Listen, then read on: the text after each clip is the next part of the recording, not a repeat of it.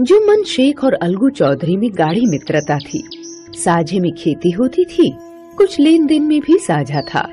एक को दूसरे पर अटल विश्वास था। जुम्मन जब हज करने गए थे, तब अपना घर अलगू को सौंप गए थे। और अलगू जब कभी बाहर जाते तो जुम्मन पर अपना घर छोड़ देते थे। उनके विचार आपस में बहुत मिलते थे। मित्रता का मूल मंत्र भी यही है। इस मित्रता का जन्म उसी समय हुआ, जब दोनों मित्र बालक ही थे और जुम्मन के पिता जुमराती उन्हें शिक्षा प्रदान करते थे। जुम्मन शेख की एक बूढ़ी खाला थी। उसके पास थोड़ी सी मिल्कियत थी, परंतु उसके निकट संबंधियों में कोई न था। जुम्मन ने लंबे चौड़े वादे करके वह मिल्कियत अपने नाम लिखवा ली थी। जब तक जायदाद की रजिस्ट्री न हुई थी, तब तक खाला जान का खूब आदर सत्कार किया गया। उन्हें खूब स्वादिष्ट भोजन खिलाए गए। हलवे पुलाव की वर्षा सी की गई। पर रजिस्ट्री की मोहर ने इन खातिरदारियों पर भी मानो मोहर लगा दी। जुम्मन की पत्नी करीमन रोटियों के साथ कड़वी बातें करने लगी। जुम्मन शेख भी बदल गए। अब बेचारी खाला जान को प्राय नित्य ही ऐसी बातें सुननी पड़ती थी।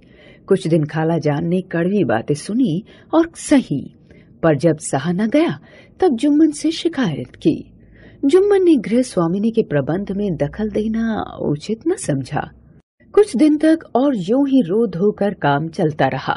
अंत में एक दिन खाला ने जुम्मन से कहा बेटा तुम्हारे साथ मेरा निर्वाह न होगा। तुम मुझे रुपए दे दिया करो मैं अपना पका खा लूँगी। जुम्मन ने कठोरता के साथ उत्तर दिया रुपए क्या यहाँ फलते हैं? खाला ने नम्रता से कहा मुझे थोड़ा ही चाहिए ज़्यादा नहीं। जुम्मन ने गंभीर स्वर से जवाब दिया। तो यह थोड़ा ही समझा था कि तुम मौत से लड़कर आई हो। खाला बिगड़ गई। उन्होंने पंचायत के पास जाने की धमकी दी। जुम्मन हंसने लगा। जिस तरह कोई शिकारी हिरन को जाल की तरफ़ जाते देखकर मन ही मन हंसता है। वे बोले हाँ ज़रूर पंचायत करो। फैसला हो जाए। मुझे भी यह रात दिन की खटपट पसंद नहीं।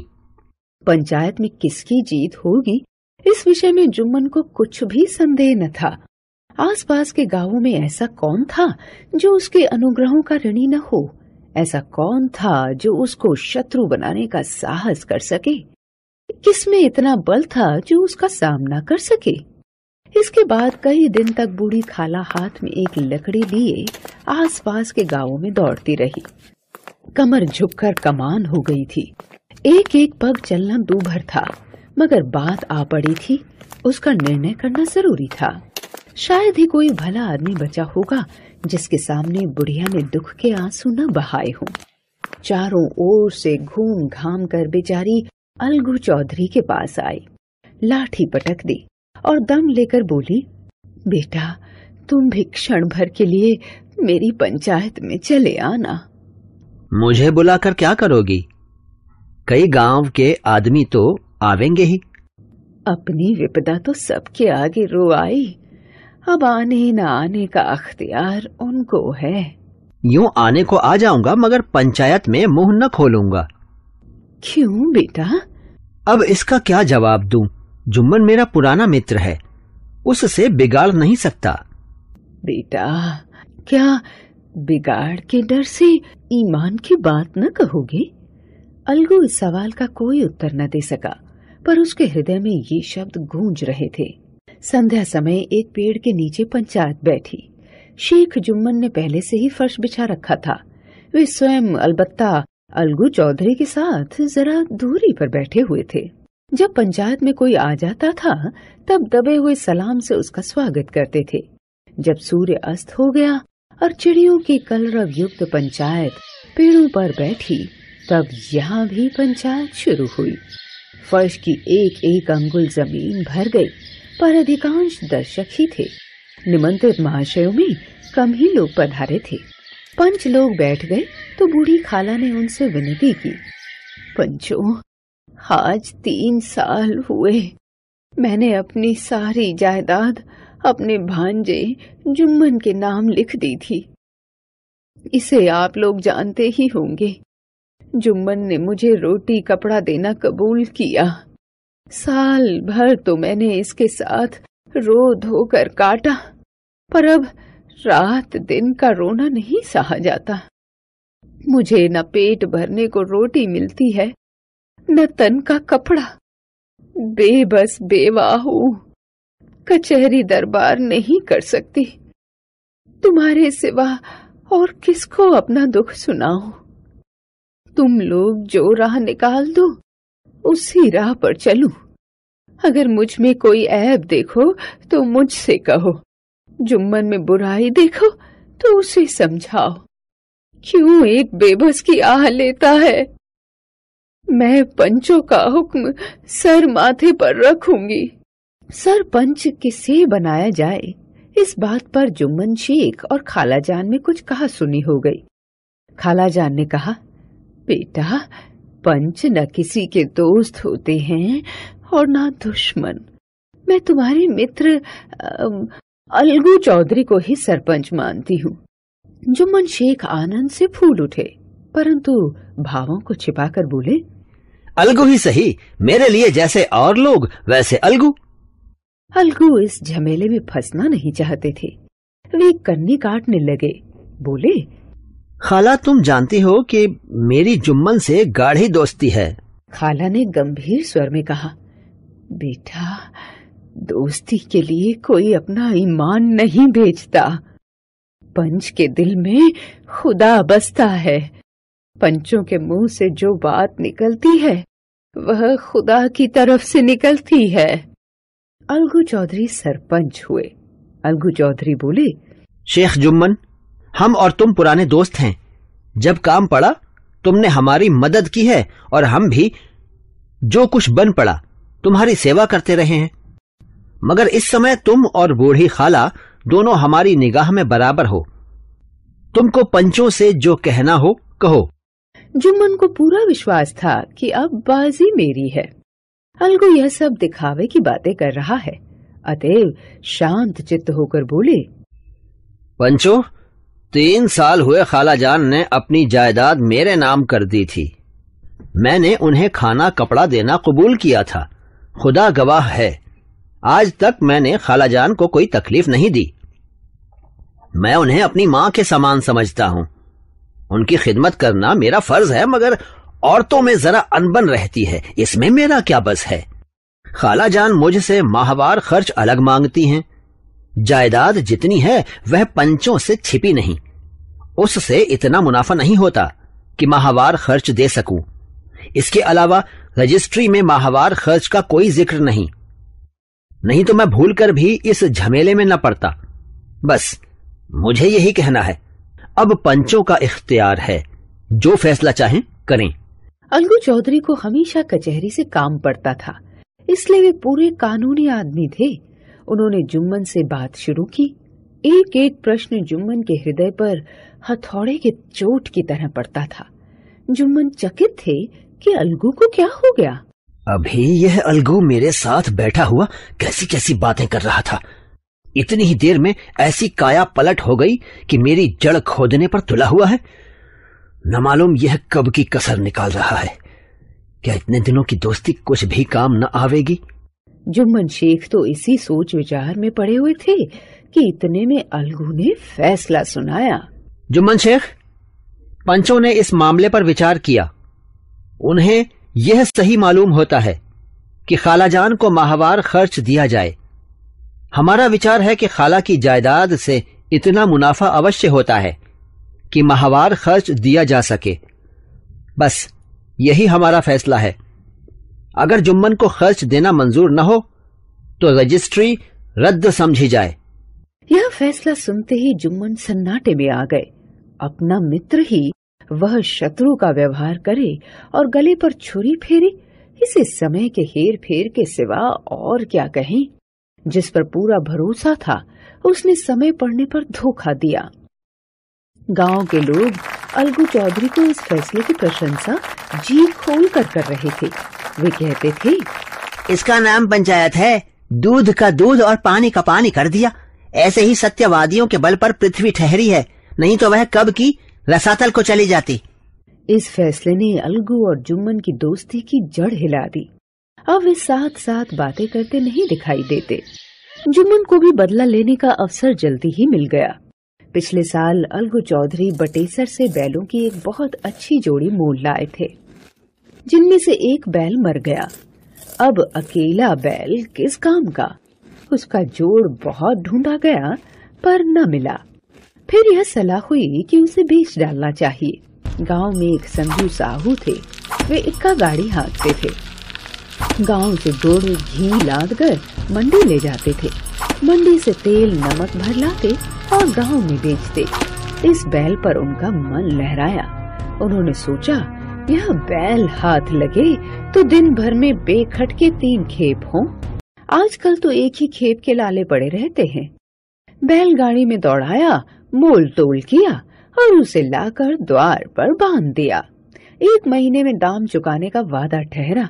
अलगू चौधरी को भी गरज थी ही, घाटे की परवाह न की। संजू साहू ने नया बैल पाया तो वह दिन में तीन तीन चार चार खेपे करने लगे। न चारे की फ़िक्र थी, न पानी की। बस खेपों से काम था। मंडी ले गए, वहाँ कुछ सूखा भूसा सामने डाल दिया। अलगू चौधरी के घर था तो चैन की बंशी बजती थी। बैल राम, छठे छमाहे कभी कभी गाड़ी में जोते जाते थे। खूब उछलते कूदते और कोसों तक दौड़ने चले जाते थे। वहाँ साफ़ पानी, डली हुई अरहर की दाल और भूसे के साथ खली। और यही नहीं कभी कभी घी का स्वाद भी चखने को मिल जाता था। कहा वह सुख चैन? अब कहाँ यह आठों पहर की खपत? महीने भर ही में वह थक सा गया। इक्के को देखते ही उसका लहू सूख जाता था। एक एक पग जलना दूभर था। एक दिन चौथी खेप में साहू जी ने दूना बोझा लादा। दिन भर का थका जानवर, पैर उठते न थे। पर साहू जी कोड़े फटकारने लगे। बस, फिर क्या था? बैल कलेजा तोड़ कर चला। साहू जी को जल्द पहुँचने की फ़िक्र थी। अतः उन्होंने कई कोड़े दृढ़ता से फटकारे। बहन ने एक बार फिर ज़ोर लगाया, पर अब की बार शक्ति ने जवाब दे दिया। वह धरती पर गिर पड़ा, और ऐसा गिरा कि फिर न उठा। साहू जी ने बहुत टांग पकड़कर खींचा, पर कहीं मरा हुआ भी उठ सकता है। तब साहू जी को कुछ शक हुआ उन्होंने बैल को गौर से देखा खोल कर अलग किया और सोचने लगे कि गाड़ी कैसे घर पहुँचे। बहुत चीखे चिल्लाए कोई नज़र न आया। मारे क्रोध के मरे बैल को कोसने लगे। तुझे मरना ही था तो घर पहुंचकर मरता। बीच रास्ते में ही मर गया। अब गाड़ी कौन खींचे? इस तरह साहू जी खूब जले भुने। कई बोरे गुड़ और कई पीपे घी के बेचे थे। काफ़ी रुपए कमर में बंधे थे।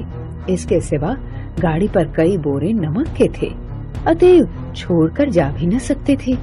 लाचार बेचारे गाड़ी पर ही लेट गए। वही रत जगा करने की ठान ली। साहू जी आधी रात तक नींद को बहलाते रहे। अपनी जान में तो वे जागते ही रहे, पर पौ फटते ही जब नींद खुली और कमर पर हाथ रखा तो थैली गायब। घबरा कर इधर उधर देखा तो कई कनस्तर तेल भी नदारत अफसोस में बेचारे ने सिर पीट लिया। प्रातः काल रोते बिलखते घर पहुँची। खबर सुन सहुआइन पहले तो रोई, फिर अलगू चौधरी को कोसने देने लगी। निगोड़े ने ऐसा बैल दिया कि जन्म भर की कमाई लुट गई। इस घटना को हुए कई महीने बीत गए। अलगू जब अपने बैल के दाम मांगते, तब साहू और सहुआइन लड़ने लगते। वाह! यहाँ तो सारे जन्म की कमाई लुट गई। सत्यानाश हो गया। इन्हें दामों की पड़ी है। बीमार बैल दिया था। उस पर दाम मांगने चले हैं। ज़्यादा ही हो तो हमारा बैल ले लो। अंत में अलगू ने पंचायत करने का फैसला किया। पंचायत की तैयारियाँ होने लगी। दोनों पक्षों ने अपने अपने दल बनाने शुरू किए। इसके बाद तीसरे दिन उसी वृक्ष के नीचे पंचायत बैठी। पंचायत बैठ गई तो गाँव के रामधन मिश्र ने कहा अब देरी क्या है?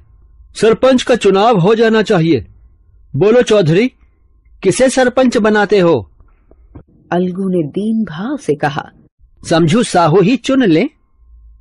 समझू खड़े हुए और कड़क कर बोले मेरी ओर से जुम्मन शेख। जुम्मन का नाम सुनते ही अलगू चौधरी का कलेजा धक धक करने लगा। लगा जैसे किसी ने अचानक थप्पड़ मार दिया हो। उन्होंने चुपचाप जुम्मन शेख को सरपंच स्वीकार कर लिया। जुम्मन शेख जब सरपंच के आसन पर बैठे तो उनके मन में भी अपनी ज़िम्मेदारी का भाव पैदा हुआ। उन्होंने सोचा मैं इस वक्त न्याय और धर्म के सर्वोच्च आसन पर बैठा हूँ। मुझे सत्य से जव भर भी टलना उचित नहीं। पंचों ने दोनों पक्षों से सवाल जवाब करने शुरू किए। बहुत देर तक दोनों दल अपने अपने पक्ष का समर्थन करते रहे। अंत में जुम्मन ने फैसला सुनाया अलगू चौधरी और समझू साहू। पंचों ने तुम्हारे मामले पर अच्छी तरह विचार किया। समझू को उचित है कि वह बैल का पूरा दाम दे। जिस वक्त उन्होंने बैल लिया, उसे कोई बीमारी न थी। बैल की मृत्यु केवल इस कारण हुई कि उससे बड़ा कठिन परिश्रम लिया गया और उसके दाने चारे का कोई अच्छा प्रबंध नहीं किया गया। रामधन मिश्र बोले संजू ने बैल को जानबूझकर मारा है अतएव उसे दंड मिलना चाहिए। जुम्मन बोले यह दूसरा सवाल है। हमें इससे कोई मतलब नहीं। झगड़ू साहू ने कहा संजू के साथ कुछ रियायत होनी चाहिए। जुम्मन बोले यह अलगू चौधरी की इच्छा पर निर्भर है। ये रियायत करें तो उनकी शराफत। अलगू चौधरी फूले न समाये उठ खड़े हुए और ज़ोर से बोले पंच परमेश्वर की जय।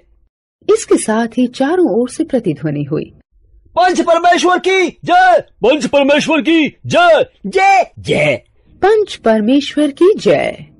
प्रत्येक मनुष्य जुम्मन की नीति को सराहता था। इसे कहते हैं न्याय। यह मनुष्य का काम नहीं। पंच में परमेश्वर वास करते हैं। यह उन्हीं की महिमा है। पंच के सामने खोटे को कौन खरा कह सकता है?